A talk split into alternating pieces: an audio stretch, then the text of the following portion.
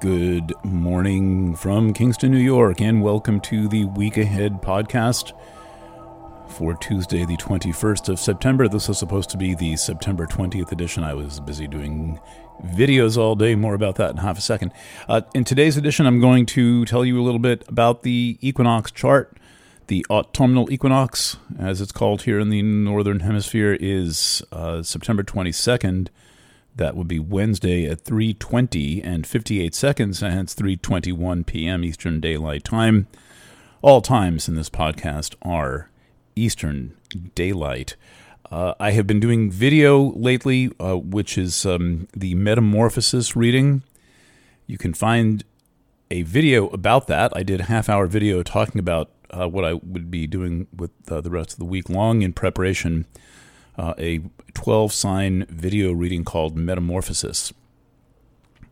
You can find the preview video either on the Planet Waves YouTube channel or if you go to planetwaves.net and click on the StarCast link, you'll see the uh, video is uh, pretty close to the top of the page. These are readings that take us out through uh, the rest of the year and, and that also are preparation for Pluto and Aquarius, as uh, much of the long range work that I've been doing this year is preparation for Pluto and Aquarius. And then um, additionally, I am focusing on a kind of a local manifestation of what that's about, which is the triple conjunction of retrograde Mercury plus Mars plus the Sun in Libra, an exact triple conjunction. Uh, which takes place on the 8th and the 9th of October coming up. Mercury is about to be retrograde uh, that starts in about five days. I'll keep you posted uh, as to developments about that and really uh, would like to devote an entire StarCast program to that. For now, let's take a look at this equinox chart. It is interesting. Um, the sun tomorrow on Wednesday will join um, will will join Mars and Mercury, the, the well-known planets in Libra, uh, Mars hanging out at about uh, 5 degrees and um, Mercury at about 24 and a half degrees of, of Libra. So that's a lot of energy in, uh, in a sign that is a kind of chameleon. Libra has a shape shifting quality, uh, perhaps seen uh, only as good as done well by Pisces. Libra has an incredible ability to uh, conceal itself, to present itself at full strength and then basically dance around on, on the spectrum anywhere in between. I think of Libra as the human blowtorch. If you have a, a, a blowtorch on the table in your workshop or kitchen, uh, in case you're making a flambe or a creme brulee, you can turn that blowtorch down so low uh, that you could put the flame out with your finger just by tapping it, even though it's uh, uh you know hot blue flame, one quick tap will, will extinguish it. or you can turn it up all the way and it will, uh, you know, do anything you want it to do based on how much fuel you have in there. So Libra's a little bit like that. You can turn it all the way down, it can turn itself, or it can turn itself all the way up. Study Libra musicians, artists, and rock stars to see some of the uh, some some of this property coming forth. One of the most interesting things uh, about this chart is the conjunction of Mars and a minor planet called Logos. This is going to take place over the next week or so. Mars is at 5 degrees, Logos is about 8 degrees. Uh, so this is an applying, meaning it is still forming, it is developing, it is happening at the time uh, of of our freeze frame chart, our our moment in time that we're choosing to study, which is the moment that the sun enters the cardinal sign Libra. The autumn begins in the west here in the Western uh, calculus of that, and um, hmm, oh, there was one more thought that I forgot. But anyway, when we study the chart of a cro- of a quarter or a cross quarter day, these days being uh, often used either for divination or as divination. So to use the chart of the uh, of of the equinox as a divinatory tool would be to use the equinox as divination. Uh, so we look at these planets and we can get a sense of what is brewing and uh, possibly make some forecasts or or predictions. Not my favorite thing to do, but um, uh, potentially quite relevant in our moment. Uh, we find that the, that Mars, this uh, this uh, planet that actually rules the sign opposite Libra, Aries, is is in Libra, and uh, it is in Libra approaching a conjunction to a point called Logos. Now, Logos is a, a minor planet. It's a classical Kuiper object, uh, orbit of about 300 years, so it's uh, also called a Cubewaino or classical Kuiper object, just past Pluto. Pluto's got a 250 year orbit, and uh, the Cubewainos usually range from about 295 to 310 year orbits, and there's quite a few of them. But Logos is one of the more, I, I think, uh, elegant ones. Uh, you'll never hear astrologers talk about it much. Uh, they tend to stick to the you know the main highways.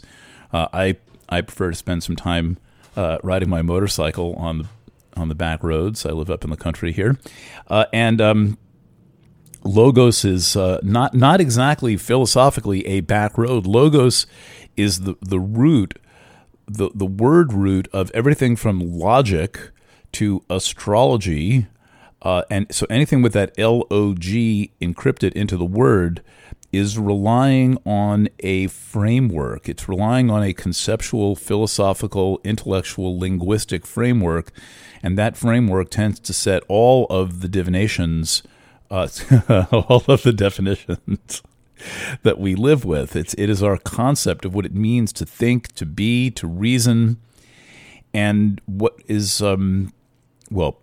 So this is a long-term visitor to Libra. First of all, that's an important thing to remember. It's only at uh, about eight eight degrees of the sign. To be exact, at the time of the uh, equinox, it's at eight degrees and eighteen minutes.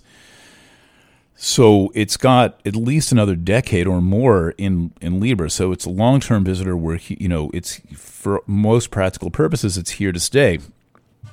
And what we are seeing in our time of uh, the the complete takeover of digital technology, and and by that I mean it. You know, you can order your pizza based on your pizza profile at you know local Joe's Pizzeria on the corner uh, and uh, you can't quite have it delivered by drone yet. But then, you know, while you're ordering your pizza, you can also be uh, ordering your uh, five thousand part tool set from uh, Amazon or a shed or something. So that's one way that digital is taken over. Everything we do, we we do through digital, but it's also taking over our consciousness, and it is changing the logos of humanity. It's changing our uh, process of of identifying who we are, re- of, of reasoning, um, and it is responsible. Digital technology and all, all of these new devices and new media are responsible for the breakdown of intellect and the destabilization of society worldwide. People wonder how can how can something uh, l- like uh, mandates uh, over a cold virus take over the entire planet in three weeks. How is that possible?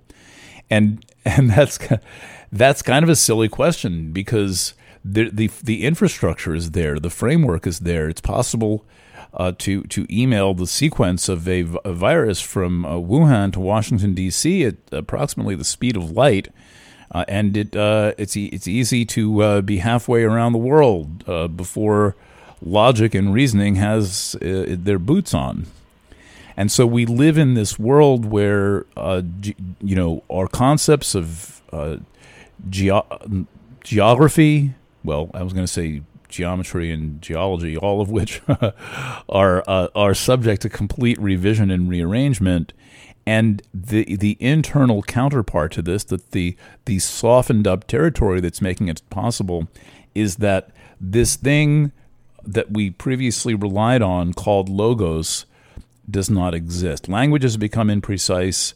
Logic is n- no longer a thing that is relied upon. Um, you can be called a conspiracy theorist for using logic. I mean, that's one heck of a conspiracy, you know, going all the way back to Aristotle or further. And so when you don't have that, when someone is missing that internal framework, it is possible to make very strange presuppositions and decisions and uh, come to observations that are simply not true because there's no reference set. There's no set of rules, and, and logos represents those internally maintained rules, that, uh, that internal psychic infrastructure uh, that allows there to be a reasoning process. Mars is conjunct this in, in, in this uh, equinox chart, and that is saying, let's get busy on, uh, on the use of thinking. You need logos to think. It is what we think of when we think of thinking. Now, speaking of uh, chaos, the uh, the prize winning, most interesting aspect in the equinox chart is a T square um, between Pluto and Eris, two slow movers. We've talked about them before. Eris, a very slow mover, 550 years. Uh, Pluto, a slow mover, 248 years. They're both very slow movers. Anything that takes more than one human lifetime to go around the sun uh, is a very slow mover. Uh, and they are in a long square. This is a waning square. It's the last quarter moon equivalent of a of a um, uh, the product of a conjunction, by the way, that happened in 1756. The last time that Pluto and Eris were conjunct was 20 years before the American Revolution. I show this chart in my video uh, for uh, Metamorphosis uh, to emphasize the importance of this aspect. Pluto square Eris, very, very chaotic, potentially toxic, uh, and it is the uh, it's an, it's another image of the the crack up breakdown of logic uh, reasoning, even memory, is is not uh, what it used to be. The internet's completely distorted memory for his all the ability of the internet to preserve things seemingly forever. Uh, in in the digital environment, there is this uh, very strange way that things just seem to drop down the memory hole. So we've got this uh, long square going on, going on for uh, all of 2020 it actually started around the 22nd of uh, January 2020, so that's a, a, year and a half into this. It's it is exact in this chart. It's uh, within arc minutes, six arc minutes, one tenth of one degree exactitude. Mercury then enters the scene. Mercury is coming in from Libra, so we've got a Mercury Pluto Eris square, and then uh, so that this really drags in the mind and consciousness and awareness, and then the moon comes swooping through uh, in in the early evening of the equinox, and the, moon in Aries um, makes a conjunction to Eris, an opposition to Mercury, and a square to Pluto. This is an intense equinox chart. And this uh, equinox season only gets more interesting and more exciting. Again, I cover this in the video um, with the forthcoming triple conjunction of Mercury retrograde plus Mars plus the Sun, uh, all of which takes place uh, on, on the 8th and the 9th of October. This Sun conjunction to two planets at the same time means that the Mars Sun cycle and the Mercury Sun cycle are overlapping one another. They've ba- they've basically merged right now and become one cycle. And if you'll notice, uh, communication has become extremely aggressive. Uh, I, I I track this back uh, to uh, 2018. It'll be an interesting study to uh, look at public discourse and and the uh, let's say the the appropriateness of venting rage on your neighbors. The thing that I'm the most concerned about with uh, all of this activity in Libra is that we strive to understand the impact of global events on our most intimate and personal partnerships. I don't believe we're looking at this carefully enough, and I don't believe that we're looking at wide global events carefully enough. But I, I think that really, as often happens, we're missing the impact of all of these changes, uh, all of this uh, aggressive behavior, most of it coming out of high tech and biotech on our most intimate, private experiences, including in the bedroom, including who is allowed at the dinner table, and including how we speak to our neighbors and what it is possible to accuse someone of or be accused of Stay tuned, I'll be back shortly. Either, well, I'll be back shortly with another edition of StarCast. Signing off From Kingston, New York, this is Eric Francis.